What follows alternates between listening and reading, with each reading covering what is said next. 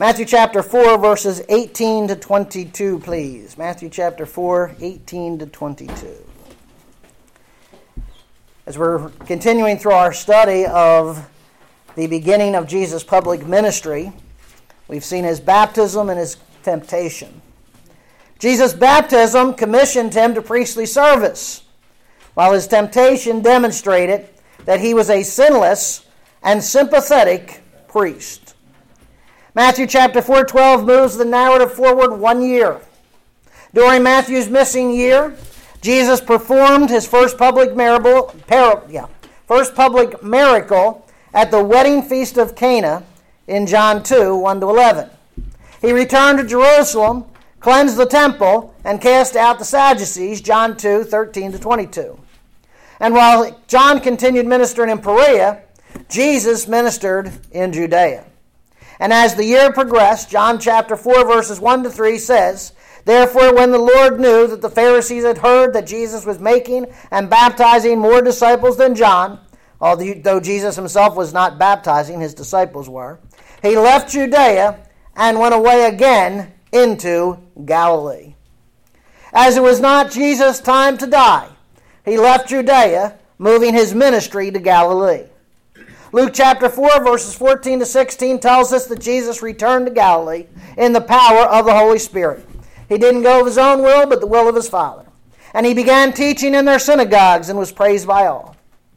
He arrives in his hometown of Nazareth, and he entered the synagogue, as was his custom, and began to preach. However, upon hearing his preaching, upon hearing the denunciation of their sins, Luke 4 28 to 30 records this. All the people in the synagogue at Nazareth were filled with rage as they heard these things. And they got up and drove him out of the city and led him to the brow of the hill on which their city had been built in order to throw him down the cliff. But passing down through their midst, he went his way. And then Matthew 4:13 notes leaving Nazareth he came and settled in Capernaum, which is by the sea in the region of Zebulun and Naphtali now, picking up with Jesus' Galilean ministry, Matthew chapter 4, verses 12 to 17 focused on the preaching ministry of Jesus. He spent time teaching and healing in his Judean ministry. But with the start of his Galilean ministry, Matthew 4:17 declares, "From that time Jesus began to preach." His sermons were expositional. He took a text, he explained the text, he applied the text. They were evangelistic, calling on people to repent and believe the gospel. And they were eschatological, pointing people forward to the day of judgment and the coming of the kingdom. And now in Matthew chapter 4, verse 18 to 22, the focus shifts to the discipling ministry of Jesus. The discipling ministry of Jesus. Discipleship was central to the ministry of Jesus. Before ascending into heaven for the final time, until his return. Jesus commissioned his disciples, he commissions you and I, to continue doing what he started. He commands us in Matthew 28 19 to 20 Go therefore and make disciples of all nations, baptizing them in the name of the Father and the Son and the Holy Spirit, teaching them to observe all that I commanded you, and lo, I am with you always, even to the end of the age. I must pause here. Notice it is a singular name the name of the Father, the Son, and the Holy Spirit. The fact that these three beings share one name denotes the fact that these three are God and they are one. This is the triunity of the Godhead. Now, returning to our thrust here on discipleship, this commission contains six verbs go, make disciples, baptizing, teaching, observe, command. And of those six verbs, make disciples, matheteo, is the only verb in the imperative mood. Meaning that of all six verbs, it is the only one that is a command. And because make disciples is the only command in the text, it is the heart of the Great Commission. The command to make disciples means to cause others to follow Jesus through instruction. Now, this commission is for all of us. Every child of God who claims to be a believer Everyone who professes Christ their Lord and Savior is a disciple, and we all ought to be making disciples. The question is are we? Who have you discipled? Who has discipled you? Now, the object of that verb, make disciples, is all nations. Nations, ethnos. It's in the accusative, meaning that the action of making disciples is causative. The verb does not imply force. We're not forcing people to be disciples. We're not using duress to force them to be disciples. But rather, because it's causative, we're convincing them, we're urging them to become disciples. We could literally render the verb make disciples this way convince them to become disciples, urge them to become disciples. And notice the second verb, go. Now, we read that in English and we assume go is the command. But go is not a command, it's a participle, and it can be rendered as going. In other words, as you're going, make disciples. And it describes where we make disciples. Wherever we're going, that's where we're supposed to be making disciples. Then we're baptizing, the third verb. This is, tells us how someone is initiated into discipleship. In Acts 2.38, people said, What must we do? Peter says, You must hear the gospel, you must repent of your sin, believe the gospel, and be baptized. Now understand, friends, that baptism saves no one. But baptism is the, the proclamation that one is saved we find no unbaptized Christian in the early church. And so the first step in discipleship outside of salvation is baptism, which makes which means this. All Christians are to be a disciple. Every Christian is a disciple. You can't say, well, I'm a saved Christian, I'm just not a disciple. No, there's no such thing. That's like trying to tell me, well, Jesus is my Savior, but not my Lord. You cannot divide Jesus. You cannot divide ourselves. If we are Christians, we are disciples. And if we are disciples, we're to be making other disciples. Now, notice the last three verbs teach, observe, command. This provides the how of disciple making. How do we make disciples? Disciples are made by learning the teachings of Jesus, by conforming their conduct to his standards, and by obeying the Lord's commands. Teach, observe, command. In Acts 11 26, Luke writes the disciples were first called Christians in Antioch. Notice they weren't initially called Christians, but they were all called disciples. It wasn't until we get to Antioch that disciples are noted for being Christ followers. So all disciples are Christians, all Christians are disciples, and they must learn the teaching of Christ and conform to his standard of conduct. Have you done that? Are you learning Christ's teachings? And are you conforming your behavior to his standard? Now, the discipleship process, I believe, is threefold. I believe that there is an endowing, there is an equipping, and there is an engaging. And as we work out this process, as we endow, equip, and engage, disciples will mature and make other disciples. Discipleship is endowing. That is, we provide other believers with explicit, dependable instruction in Scripture so that they can be rooted, built up, and established in the faith. Who are you endowing with the scriptures. Paul writes in Colossians 2 6 and 7 Therefore, as you have received Christ Jesus the Lord, walk in him, be firmly rooted, be built up in him, established in your faith, just as you were instructed, and overflowing with gratitude. Okay. So there's a process there. You were instructed, now you have to instruct others. Discipleship not only endows, it equips. It equips believers with the tools to diligently, accurately, and steadfastly study the word of truth. Paul writes to Timothy in 2 Timothy 2:15, "Be diligent to present yourself approved to God as a workman who does not need to be ashamed, accurately handling the word of truth." One of my favorite words, be diligent, spoudazo. In other words, be zealously persistent. In other words, you need to put maximum effort into studying God's Word. and then you need to accurately handle it or rightly divide it. Orthotomeo. You must handle it with exactness and precision. With maximum effort, you must study the word of truth with precision.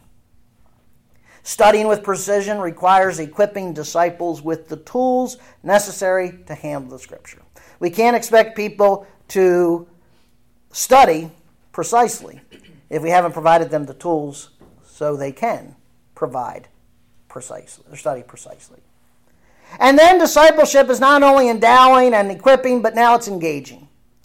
Engaging believers in the work of the ministry to put into practice all the things that Christ has commanded. Paul writes in Ephesians 4:12 for the equipping of the saints to do the work of service so that the building up of the body of Christ will be accomplished. That word equipped there, katartismos, means to make something fit for a purpose.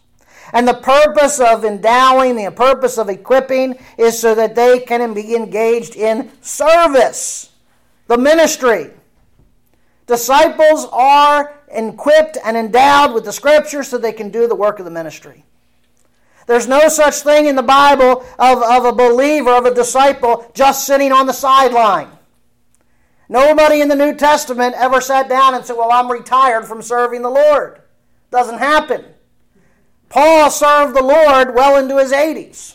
He served until they took his head.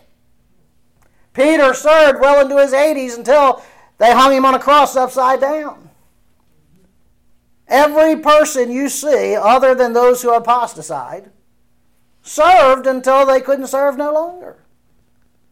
Now, their service changed. They may not have been able to do the things they did 20 years ago, but they were still serving. They're still serving. Ministry is not just for those in leadership. In fact, if you go back to Ephesians 4, you'll see that he gifted the church with leadership, and the purpose, the responsibility of the leadership was to equip the people so the people could serve, so the people could do the work of the ministry. And the body of Christ, the church, only grows when disciples are involved in ministry or service. In other words, being part of the body of Christ, being part of the church, is not for spectators, it's for participators and the strength, the growth of the church will be directly related to the training of disciples. And as Matthew introduces us to Jesus, he now directs us to Jesus' discipling ministry. And while not going into great detail, Matthew does provide us with three observations. He shows us the discipling involves going, discipling involves calling, and discipling involves following. Going, calling, following. Let's begin in verse 18. We're going to see the first observation of Jesus' discipling ministry in Matthew 4:18 and part of 21. Discipling involves going. It says, Now as Jesus was walking by the Sea of Galilee, he saw two brothers, Simon, who was called Peter, and Andrew, his brother, casting a net into the sea, for they were fishermen. Going on from there, verse 21, he saw two brothers, James the son of Zebedee and John his brother, in the boat with Zebedee their father, mending their nets. Discipling involves going. Now, rabbis would travel from town to town, gathering disciples, or as they would call them, talmidim, those who study, those who learn. And the rabbi would sit and teach, and the disciples would gather around them to listen and learn. Disciples were bound to the rabbi for life. And after several years of sitting under a rabbi and learning the law, learning the Word of God, they would be commissioned themselves to go and teach. You know, in the Great Commission, Jesus instructed the apostles to make disciples as they what? Go. Jesus instructed them to do exactly what he himself did go.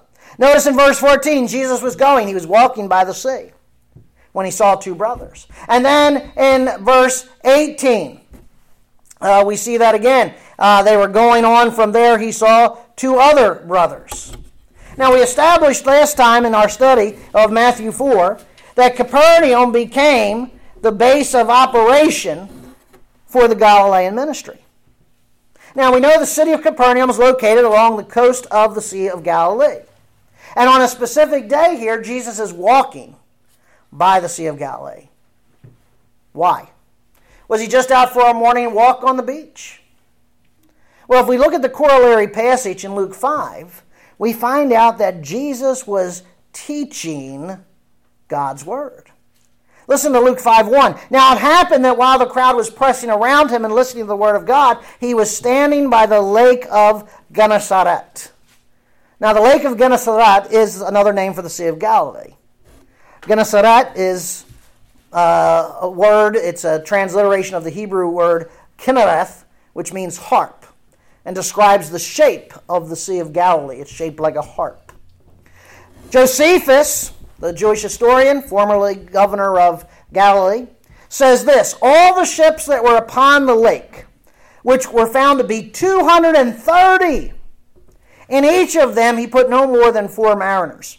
Now that's interesting because it tells us that when Jesus is preaching, he's there on the on the at the Sea of Galilee. He sees these four guys who are fishermen. These are four guys out of 920 fishermen that are out on the sea. So there is approximately 920 people on a day-to-day basis fishing on the Sea of Galilee. And Jesus spots four. Now, three styles of fishing occur on the Sea of Galilee. Number one, hook and line fishing. Okay, you cast the line, you hook them, you pull them one at a time. Then there's small net fishing. Okay, small net fishing is where one man has a net and he casts it into shallow water, attempting to catch small bait fish. And then there's the drag net, which is a large fishing net attached to two boats that gets dragged through the sea in a semicircle. Floats would be attached to the top of the net, weights to the bottom of the net, and as the boat dragged the net, anything larger than the net gauging would be caught. Now, notice the text tells us that Jesus saw Simon, who was called Peter, and Andrew, his brother. Next, he saw James, the son of Zebedee, and John, his brother. Now, again, the corollary passage of Luke 5 tells us something interesting. Luke 5:10 says that James and John, who were the sons of Zebedee, were partners with Simon. So Simon, Peter, Andrew, James, John, these four guys were in the fishing business together. They were partners. Now Andrew and John were the first two who had repented and placed their faith in the Messiah Jesus the previous year. You over in John chapter 1, verse 36 to 42. John the Baptizer says, Behold the Lamb of God. And two disciples heard him speak, and they followed Jesus. So John and Andrew were originally following John the Baptizer when they heard about the Lamb of God. And they began following the Lamb of God, Messiah, Jesus. Jesus said to them, Come and you will see. One of the two who heard John speak and followed him, Jesus, was Andrew, Simon Peter's brother. Andrew found first his own brother Simon. So what does Andrew do? He immediately goes and finds Simon. He says to Simon, We have found the Messiah, which translated means the Christ. He brought him to Jesus. Jesus looked at Simon and said, You are Simon, son of John. You shall be called Cephas, which is translated Peter. Now, the name Simon means God has heard the prayers of my parents. But when Jesus meets Simon, Jesus says, I'm not calling you Simon. I'm going to call you Cephas. I'm going to call you Peter, which means rock. See, it was Jesus' intention from the very beginning to use Peter as one of the foundational pillars of his new synagogue called the church. Paul writes in Ephesians 2:20 that the church has been built on the foundation of apostles and prophets. And that's not Old Testament prophets there because notice apostles comes first. Okay? Christ gifted to the church apostles and prophets, missionaries and preachers. In Galatians 2 9, Paul writes James and Cephas and John, who were pillars of the church. So that was where they had their first meeting a year's gone by. He's now teaching on the, at the Sea of Galilee in Capernaum when he sees Peter, Andrew, James, and John. Now, while Jesus was teaching, the scripture tells us that Andrew and Peter were casting a net into the sea, for they were fishermen. James and John were in the boat with Zebedee their father, mending their nets. Now, interestingly, there are two different terms translated as nets. That's interesting, that's important. Andrew and Peter's net was uh, what we call a small fishing net. Okay, the word here is uh. We get our word amphibious from this. Amphiblestron. Small net. It's the kind of net you can't, one guy cast to collect bait fish. And more than likely, uh, since all fishing, all major fishing was done at night, uh, Peter and uh, Andrew were collecting bait fish for the next day. But then there's James and John, who, after a long night of fishing, were now mending their nets, but their nets dituon, which is a general term for all kinds of nets. In other words, all they were mending all different kinds of nets.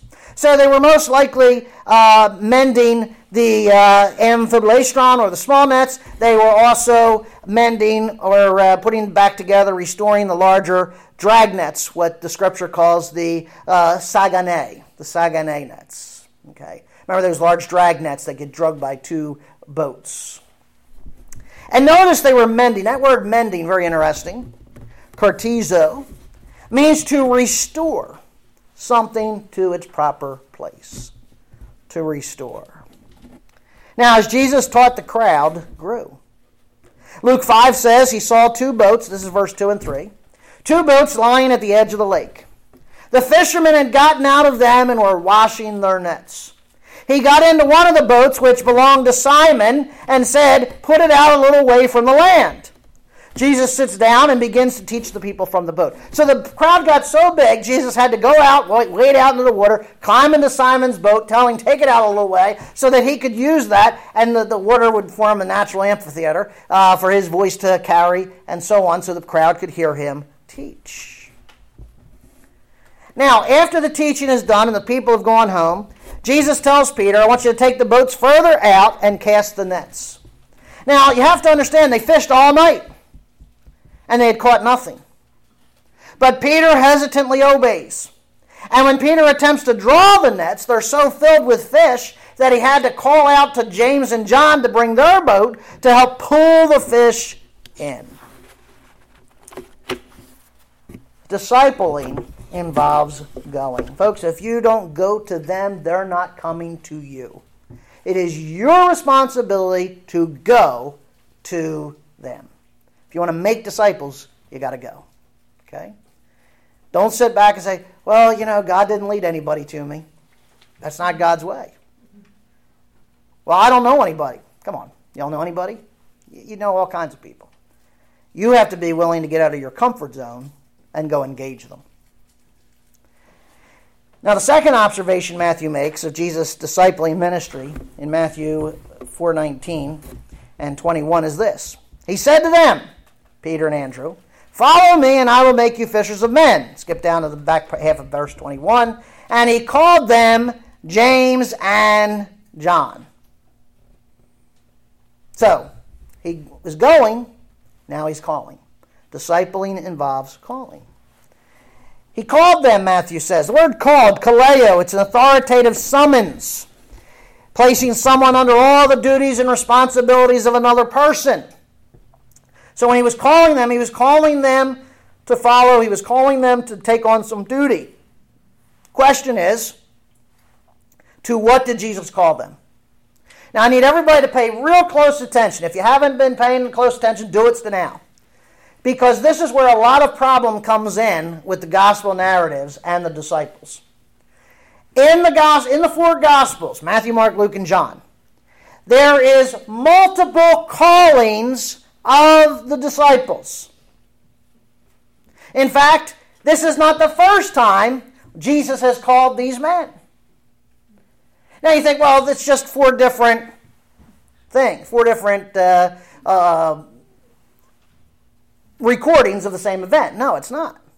Because what we're going to see is that there is a call to salvation, there's a call to schooling, and there's a call to service.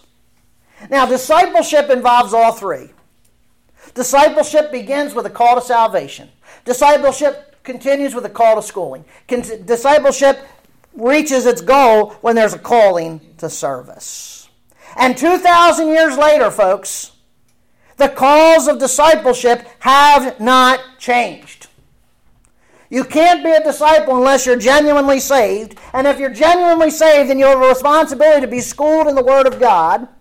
And you're being schooled because ultimately you need to serve.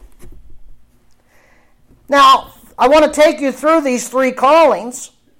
The first calling is a call to salvation.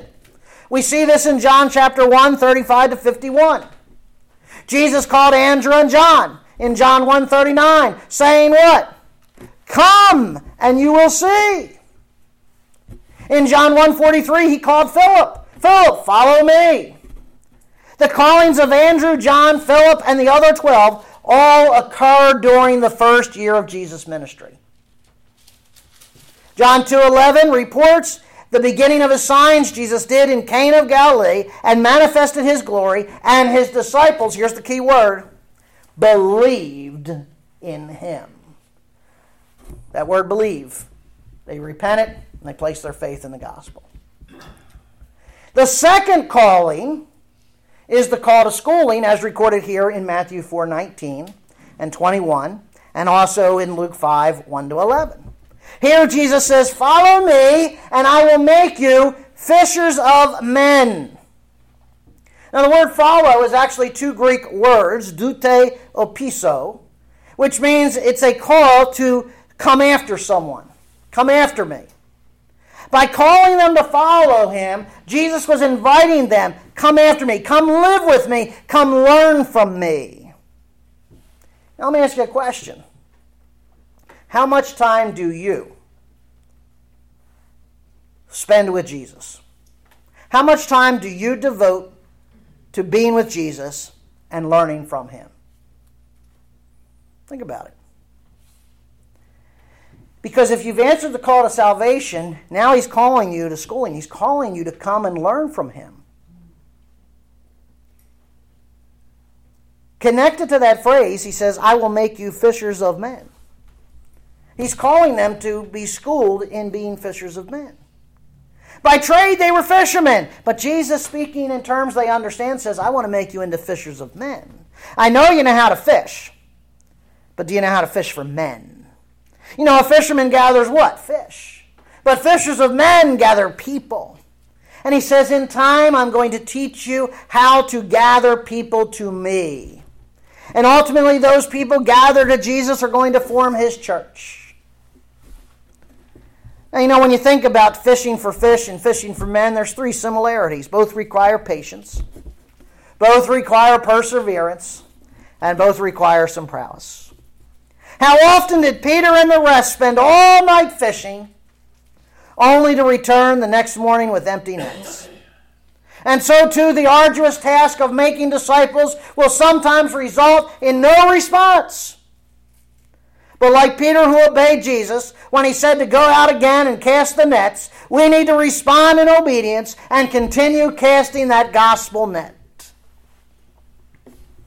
And just as fishermen had to mend their nets or restore their nets, so too, as fishers of men, we need to restore believers. In Galatians 6 1, Paul writes, Brethren, if any one of you is caught in a trespass, you who are spiritual, restore that one in a spirit of gentleness. That word rendered restored is the same word rendered mending here in Matthew 4:21. It's that word cartizo. That's what our responsibility is. We're to mend one another. So again, we're supposed to be casting the net of the gospel out, and then those fish that are in that net that are believers, we've got to be mending them as well. Now, the third calling was a call to service. This doesn't happen until Matthew chapter 10, in verse 1, and also Mark chapter 3, 13 to 15. In Matthew 10 1, Jesus summoned the twelve. He gave them authority over unclean spirits to cast them out and heal every kind of disease and every kind of sickness. In Mark 3 13 to 15, he adds, He summoned those he himself wanted, they came to him. He appointed 12 so that they would be with him and that he could send them out to preach and have authority to cast out demons, and he appointed the twelve. So here they're going from schooling now to service. Notice he called them first to salvation, then to schooling, and finally to service. Now you say, well, that was just the 12. Oh no. Because as we work our way through the Gospels, we find that after the initial 12, then he sent another 70. So there were at least 70 others who were being schooled and going out in the service. And this was the pattern that Jesus set and continued, and continued after he returned to heaven. So discipling involves going. You are not going to make disciples unless you're going out. And it involves calling. Okay? You're not going to make disciples unless you're calling them, you're inviting them. But then discipling involves following. Look at Matthew 4 20 and 22. Immediately they left their nets and followed him. Immediately they left their boat and their father and followed him. Again, the corollary passage in Luke 5 reports that he called them to schooling, and that was on the heels of teaching the crowd from the fishing boat. And I love Luke 11 or Luke 5:11. When they brought their boats to land, they left everything and followed him. Matthew reports that Andrew, Peter, James, and John immediately followed him. Now, the word immediately implies that these men acted without hesitation, without delay. Now, remember, these guys are already saved, okay, A year earlier. They've heard Jesus, they've been with Jesus, they've seen Jesus, okay? So it's not like they're completely unfamiliar with But now he's, he's, giving, he's calling them to something different. Come and follow me, and I will teach you how to be fishers of men. I'm going to teach you something. And they drop their nets, they disembark from the boat, and they follow. The word follow here is different. The word Jesus used to follow me is different from the follow. The word here is akoluthea, which means they began acting according to the example of Jesus to the point of sharing in his suffering. That's what it meant. Okay? They began following his example even to the point of suffering. How little do we know today what it means to genuinely follow Jesus? We'll follow Jesus as long as it's convenient. We'll follow Jesus as long as it fits in with our time. We'll follow Jesus as long as it's, you know, when, when it's convenient for me to get together. No. Following Jesus is immediately doing what he wants, doing what he says, when he says, how he says, where he says, and so on and so forth, even to the point of following him in his suffering. Oh, no, Pastor, come on, I'm not going to suffer. Well, then you're not going to be a disciple.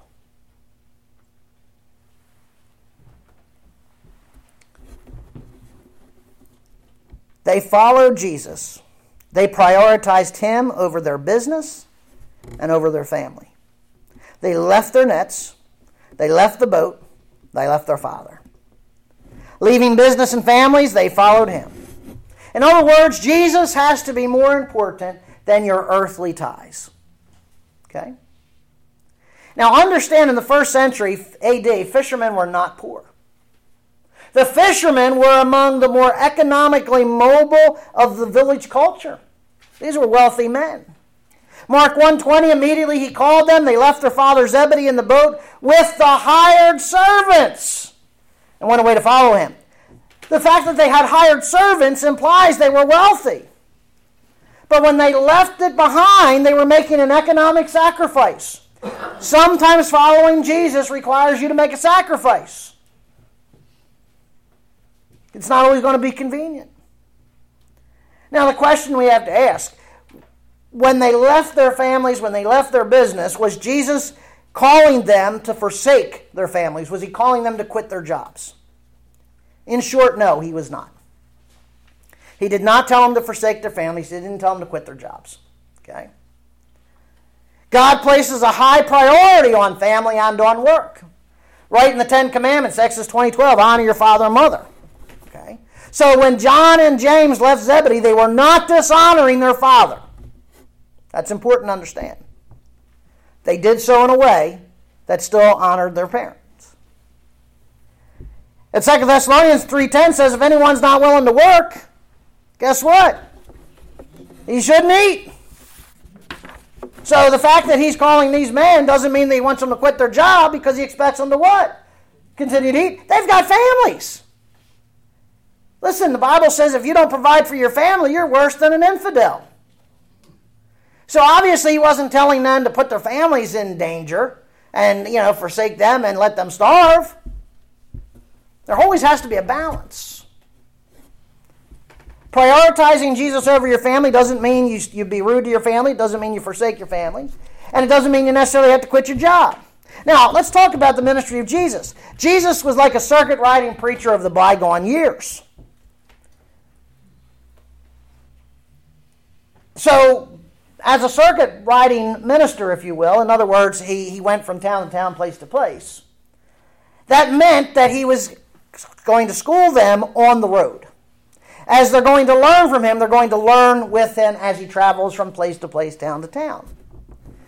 So there were going to be times when they would be away from their families, would be away from their jobs for extended periods. But there were other times when their wives traveled with them. Paul writes in 1 Corinthians 9 5, Don't we have the right to take along a believing wife? The rest of the apostles, the brothers of the Lord, and even Cephas do. Now, at this juncture, the wives aren't traveling with them, but later the wives did travel with them. And as long as they were in Capernaum, Jesus stayed in whose house? Peter's, where Peter's wife and mother in law lived. Okay? So, anytime he's in Capernaum, guess what? They're all living in their homes, they're living with their families, they're doing their business. But there would be times when they would leave their business, leave their families to go out on the road with Jesus. Now it's interesting that in calling for fishermen, he didn't call for poor people, he called for wealthy people to follow him who were able to what? They could afford to take time away from that business without putting their families in danger. By the way, you know, not, not many today are being schooled in such a way, okay? You know, we, we can learn the Word of God, we can be trained in the Word of God, and never really have to leave our homes, if you will, leave our locales, leave our uh, local church, okay? You know, back in those days, it was a little different, obviously, you know. Uh, we, have, we have so much, we have no excuse not to be schooled, okay? Also, Jesus' ministry travel was seasonal. He wasn't on the road every day, every month of the year. The rainy season in Galilee lasted from December through March. During that time, it would rain 30 to 50 days. Roads would have been turned to mud, rivers and creek beds would have overflowed. Those men weren't traveling at that time. They'd have been back home. They'd have been back at their with their business and with their families. In fact, you said, well, could they fish in December through March? Well, it, the coldest it gets is about 50 degrees, okay, between December and March. Well, it's the rainy season. That don't stop fishermen, okay? Uh, you know, fishermen go out regardless of the weather. And uh, you know, recall the many times we see them out in the boat. They're, what's Jesus doing when they're in the boat? He's sleeping. Why is he sleeping? Because they go out and fish when? At night. Okay? And they're out there fishing all night. And what happened? Storms would come up. Why? Because it's the rainy season. Okay? So, you know, yes, they're still going back to their jobs at times. They're still working at times, you know. But they've reprioritized things. Okay? Yes, listen, you got responsibility to your families, you got responsibility to your jobs, but you got to prioritize Jesus first. You've got to put him at the top. You don't work Jesus in. You work everything around him.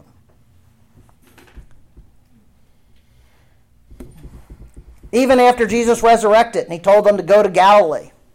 In John 21, what did Peter, Thomas, Nathaniel, James, and John do?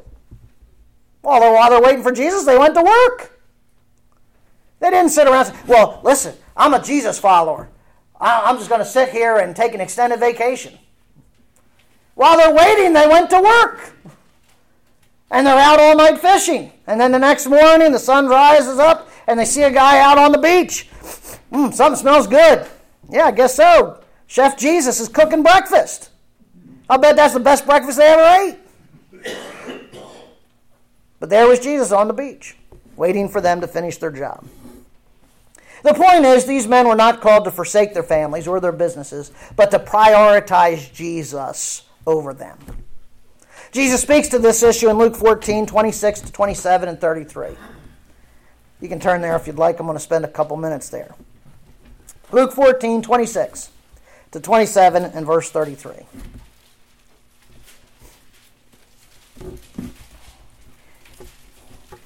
Now we have to remember that the gospel narratives don't give us every word that Jesus said. They don't give us every place where Jesus went.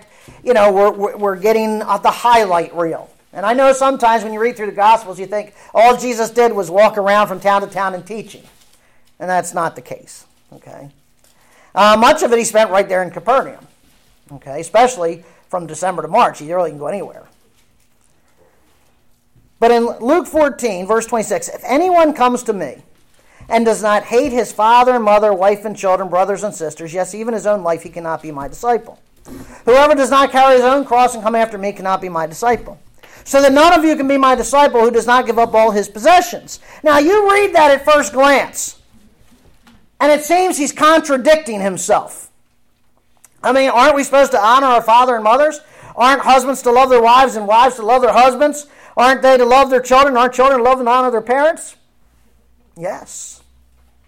So then, how can they possibly hate father, mother, wife, children, brother, and sisters? You have to understand, Jesus is teaching this and speaking with hyperbole. His point is he's using shock value to make the listener stop and think, consider what does discipleship mean?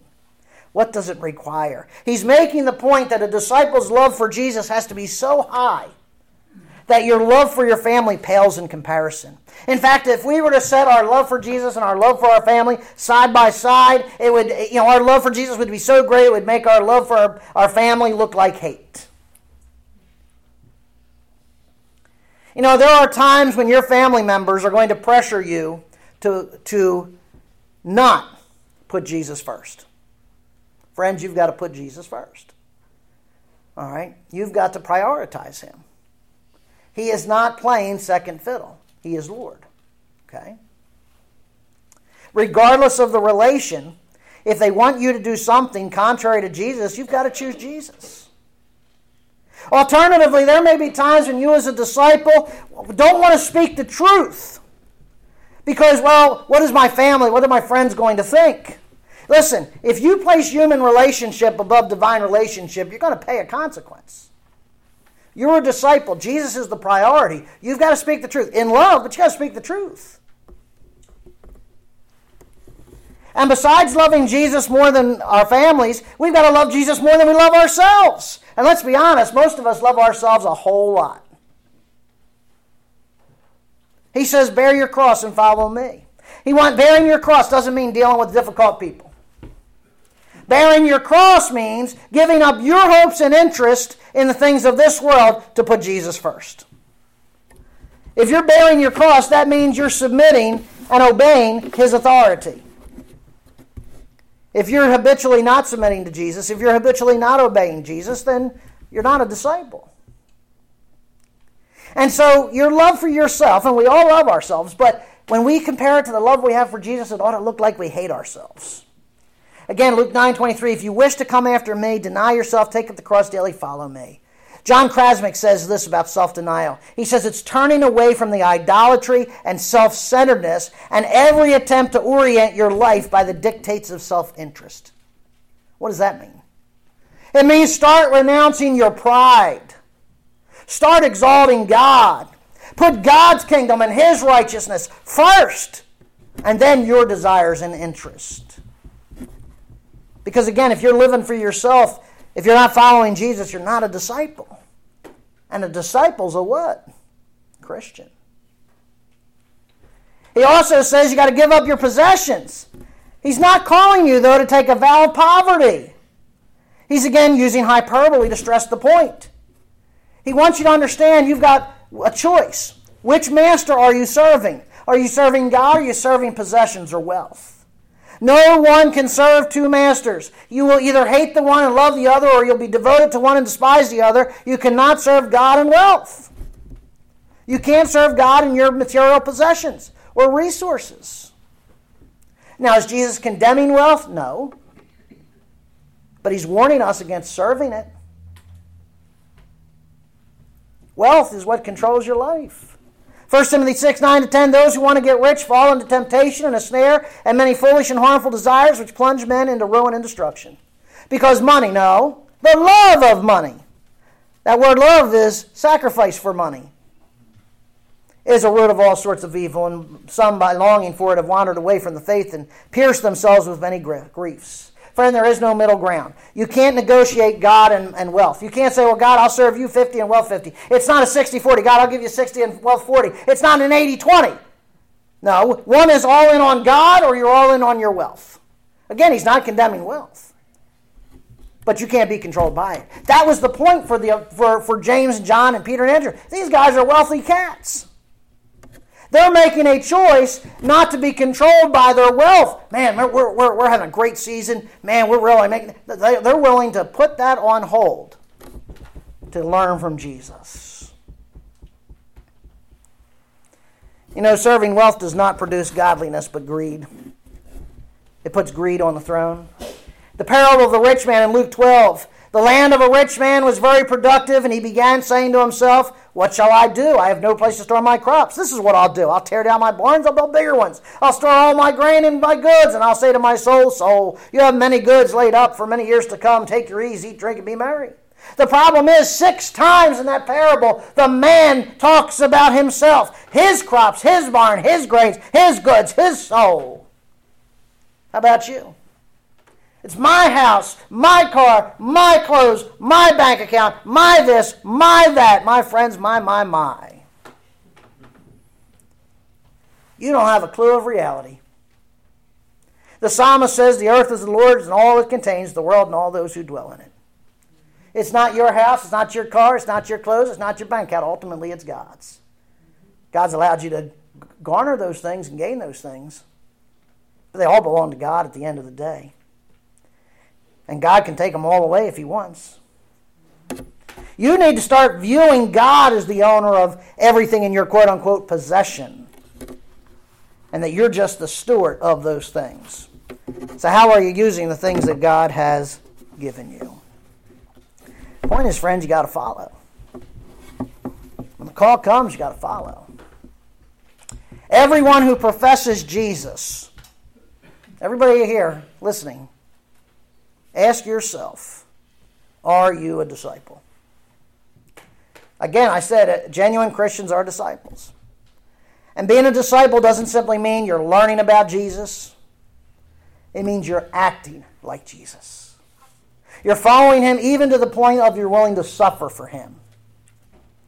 Jesus says in John 8 12, He who will follow me will not walk in darkness, but will have the light of life.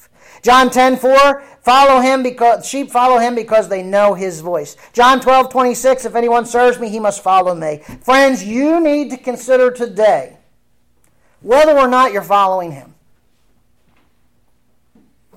Have you followed him in salvation? Are you following him in schooling? Are you learning from him? Are you learning of him? And are you following him in service? You know, when Jesus called those first disciples, he set in motion a pattern. Before leaving for heaven, Jesus commanded those disciples to go and make more disciples, who in turn would make more. Case in point, Paul discipled Timothy, Timothy discipled others, and those others discipled others. 2 Timothy 2 2, the things you've learned from me in the presence of many witnesses, entrust these to faithful men who will be able to teach others also. There's two words there I want you to think about entrust and able. Entrust, place for safekeeping.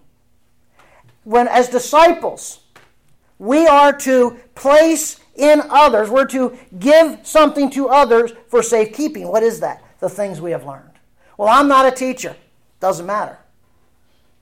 Jesus isn't asking you to be a, a, a quote unquote teacher. He's asking you to share with others what you've learned. You can talk about the football game. You can talk about the baseball game. You can talk about the hockey game. You can talk about this collection and that collection. You can talk about this movie and that movie. You can talk about all the things you like, but have you ever talked about Jesus? Have you ever talked about the things of Scripture? Listen, if anything, talk about the sermon. Because I hope you've at least learned something from that. And share that with somebody else.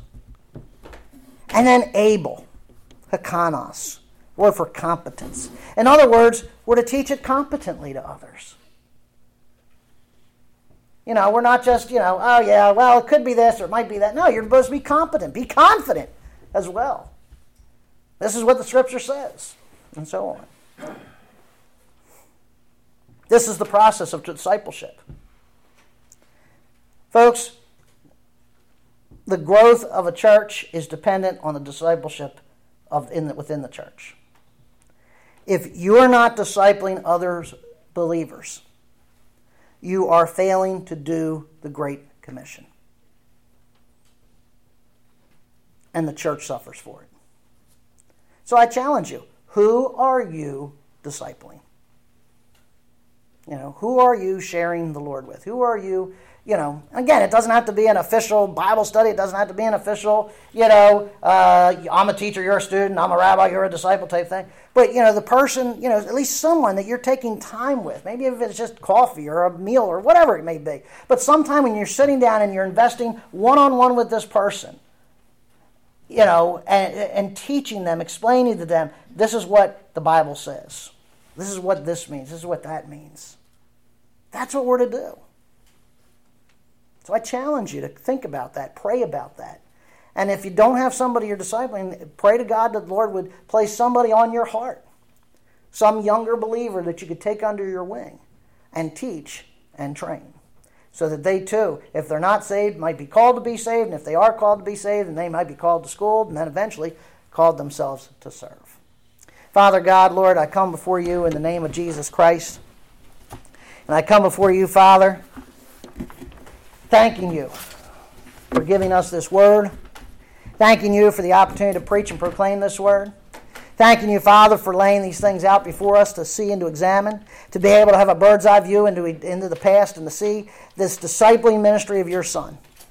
And that, Father, He has set forth a pattern for us to follow. And Lord, I confess that we don't follow it like we ought to.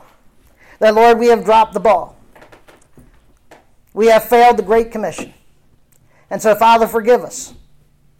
Father, I pray that through your Spirit you would poke and prod us. Place somebody upon our heart that we can disciple. Place somebody in our path as we go. That, Father, we can share with them, even if it just begins with just the gospel, but that we can go beyond that and begin to train and teach them. Titus, you tell us in Titus that the older men are to teach the younger men, and the older women are to teach the younger women. Oh, Father, I pray, pray to you that you would raise up in our midst older men and older women who would take the younger under their wings and teach them and train them in the scriptures. Because that is the lifeblood of the church. That is the means of reproducing sheep. That is what you've commissioned us and called us to do. Father, through your Spirit, give us, equip us, endow us, and engage us in that ministry until you call us home to your presence. We again commit this to you in the Son's name. Amen.